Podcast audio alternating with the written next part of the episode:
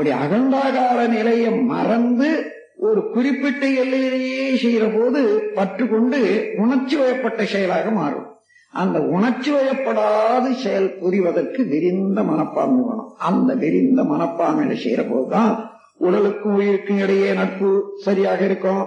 உயிருக்கும் மனதுக்கு இடையே நட்பு சரியாக இருக்கும். தனக்கும் சமுதாயத்துக்கும் இடையே நட்பு இருக்கும்.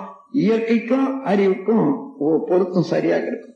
இந்த முறையில அமைந்த வாழ்வுதான் கர்மயோகத்துக்கு உரிய ஒத்த வாழ்வு. அந்த இடத்துல அந்த கர்மயோகத்துல முக்கியமான கருத்துக்கள் எல்லாம் நான் அங்கு சொல்லிவிட்டேன். ஏனென்றால் கர்மயோகத்துல முக்கியமானது என்ன? நான் எந்த செயலை செய்தாலும் ஒரு விளைவு வருகிறது. அந்த விளைவு நான் கொண்டு வந்ததல்ல அல்லது எனக்கு வேண்டியவர்கள் கொண்டு வந்ததில்லை பெற்றோர்கள் கொண்டு வந்ததல்ல. இன்னும் யாரோ ஒரு அரசன் இருந்து செய்து கொண்டிருக்கிறான் என்பது அல்ல.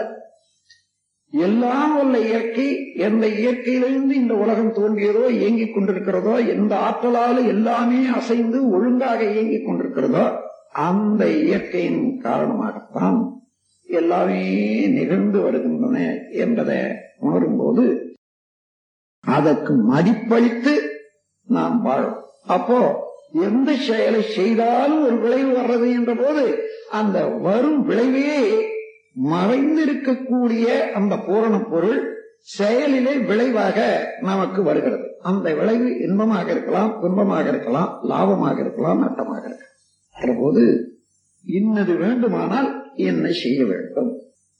முதல்ல செய்தோம் விளைவு அறிந்தோம். இப்போது விளைவு கொண்டு செயலை நிர்ணயிக்கக்கூடிய அளவுக்குத்தான் அறிவு உயர்ந்திருக்கிறது. ஆகவே என்ன வேண்டுமோ அதை தேர்ந்தெடுத்து அதற்கு தக்கவாறு செயல்புரிய பழகிக் கொள்ள வேண்டும். இங்க நான் என்ன வேண்டுமோ என்ன விரும்புகிறோமோ என்ன தேவையோ அது கட்டாயம் இங்க இருக்கிறது. இது எதிர்பார்த்தது அல்ல. இது திட்டமிடுதல். திட்டமிடுதற்கும் எதிர்ப்பா இமேஜினரி எக்ஸ்பெக்டேஷனுக்கும் வித்தியாசம் இந்த ரெண்டையும் ஒன்னாக்க வேண்டாம். அதாவது இயற்கையினுடைய நீதி அறிந்து நம்முடைய ஆற்றலை அறிந்து இரண்டையும் இணைந்து செயல்படுத்தும் போது இன்னென்ன விளைவுகள் வேண்டும் என்று எண்ணி செயல்படுத்தி அதை பெறும்போது அது திட்டமிட்டு செயல்படுத்தல் கடமை அது. மனிதன் அறிவை முறையாக பயன்படுத்துதல். அதன்றி எங்கேயோ ஒரு இடத்துல லாட்ரி போடுறாங்க ஒரு ரூபாய்க்கு கட்டிட்டு பதினாலு லட்சம் வரும்னு காத்துட்டு இருந்தா அதுக்கப்புறம் எத்தனை பதினாலு லட்சத்துக்கு எத்தனை பேர் கட்டி எத்தனை பேருக்கு வரும்? ஒருத்தருக்கு தானே வரப்போகுது. இந்த பதினாலு லட்சத்துல ஒருத்தனாக நம்ம இருக்க முடியுமா? அதனால அம்மாதிரியான எதிர்பார்ப்பெல்லாம் ஏமாத்தல் தான் முடியும். பெரும்பாலும் ஏமாற்றத்தில் தான் முடியும். அதே போல ஒவ்வொரு மனிதனை எடுத்துக்கொள்ளுங்க. உங்க குடும்பத்துல நாலு பேர் இருக்காங்க. இந்த நாலு பேரும் கருவமைப்பு ஆகாரம் காலம் தேசம் கல்வி தொழில் அரசாங்கம் கலை முயற்சி பருவம் நட்பு சந்தர்ப்பம் பழக்கம் வழக்கம் ஒழுக்கம் இவற்றுக்கு ஏற்ப உருவமைப்பு குணம் அறிவின் உயர்வு கீர்த்தி உடல் வலிவு சுகம் செல்வம் மனிதர்க்குண்டாம். அப்படி இந்த ஏழு வகையில ஒவ்வொருவருக்கும் வித்தியாசம் இருக்கும். அந்தந்த இடத்துலதான் அவங்க இருக்காங்க. நாம் வந்து அவ்வளவு மறந்து என் விருப்பப்படி நான் என்ன என்றனோ அதுதான் சரி என்று அவர்கள் எண்ணணும் நான் என்ன எனக்கு வேணுமோ அது மாத்திரம்தான் அவர்கள் செய்யணும் என்று எல்லை கட்டி கொடுக்கிறோம் பாருங்க. இங்கதான் இமேஜினரி எக்ஸ்பெக்டேஷன் அதாவது இயற்கை ஒவ்வாத முரண்பாடான எதிர்பார்ப்பு. அப்படி எதிர்பார்க்கிற போது இது என்னன்னா அவர்கள் சரியாதான் செய்வாங்க. நீங்க கட்டிக்கொண்டு எல்லை கட்டி கொண்டதுனால அவர் செய்யற செயல்ல இருந்து அது விளை வரும்போது நீங்க எல்லை கட்டி கொண்டு எதிர்பார்ப்பதற்கும் அங்க பெறுவதற்கும் இடிக்கு ஒத்து வரல.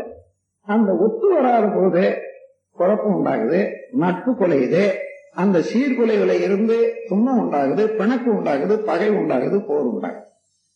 ஆகையினால இம்மாதிரி ஒருவருடைய செயலை கட்டுப்படுத்தி நம்முடைய எண்ணத்துக்காக இமேஜினேஷன் கற்பனையாக அவர்கள் இப்படித்தான் செய்யணும் இப்படிதான் செய்யணும் இவ்வளவுதான் செய்யணும் அவர்கள் மூலமா இவ்வளவுதான் வரணும் அவர் எனக்கு இதை செய்யணும் என்ற கற்பனையே போய்கொண்டிருந்து பாருங்க. இத உட்கார்ந்து யோசனை பண்ணி பாருங்க. உங்க குடும்பத்துக்குள்ளாக மனைவி இடத்துல கணவன் இடத்துல குழந்தைகள் இடத்துல இன்னும் அண்ணா தம்பி அப்பா அவர்கள் இடத்துல நாம் என்ன நினைக்கிறோம்? எப்பொழுதுமே ஒரு மூட்டை கட்டி கொண்டே இருக்கிறோம். என்னுடைய தந்தையார் இந்த செய்யணும் எனக்கு இன்ன செய்யணும் என்ன செய்யணும் அந்த அஞ்சு பேர் இருக்காங்க. நான் நான் தான் நல்லா உழைக்கிறேன். அந்த நாலு பேர்ல ரெண்டு பேர் ஒண்ணுமே செய்யறதில்லை. பாத்தியா என்னுடைய தந்தையார் தான் இருந்தாலும் பாரபட்சங்கள். எல்லாருக்கும் சம பங்கு கொடுக்கணும்ன்ற இருப்பார் அந்த கதவை என்ற அளவுக்கு இங்கே மனிதன் என்றான். அப்ப அவர்களுடைய மனநிலையில என்ன?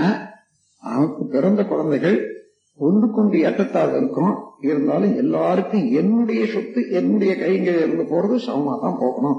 என்ற அந்த அன்பின் ஆர்வத்துல சமமா தான் அவங்க நினைப்பாங்க. இப்படி ஒவ்வொருவரும் ஒவ்வொரு விதமும் நினைக்க அவரு பத்து லட்சம் ரூபாய பங்கிட்டு கொடுத்தாருன்னு வச்சுங்க இவர் எண்ணிட்டு இருக்காரு நான் வந்து முன்னே முன்னே நின்று மேனேஜ் பண்ணிட்டு வர்றேன் இந்த இதை என்னாலதான் இதுல வந்து வருவாய் வந்தது. எனக்கு ரெண்டு பங்கா கொடுக்கணும் இருபது லட்சம் கொடுத்தாதான் நல்லதுன்னு எதிர்பார்த்ததுனால பத்து லட்சம் அவருடைய நீதி உணர்வுக்கு இடிக்குது இந்த பத்து லட்சம் இவருக்கும் போதும் இவருக்கு பின்னாலையும் போதும் இன்னும் நாலு தலைமுறைக்கு கூட அதுல வரக்கூடியது போதும்னு வச்சுக்கோங்க.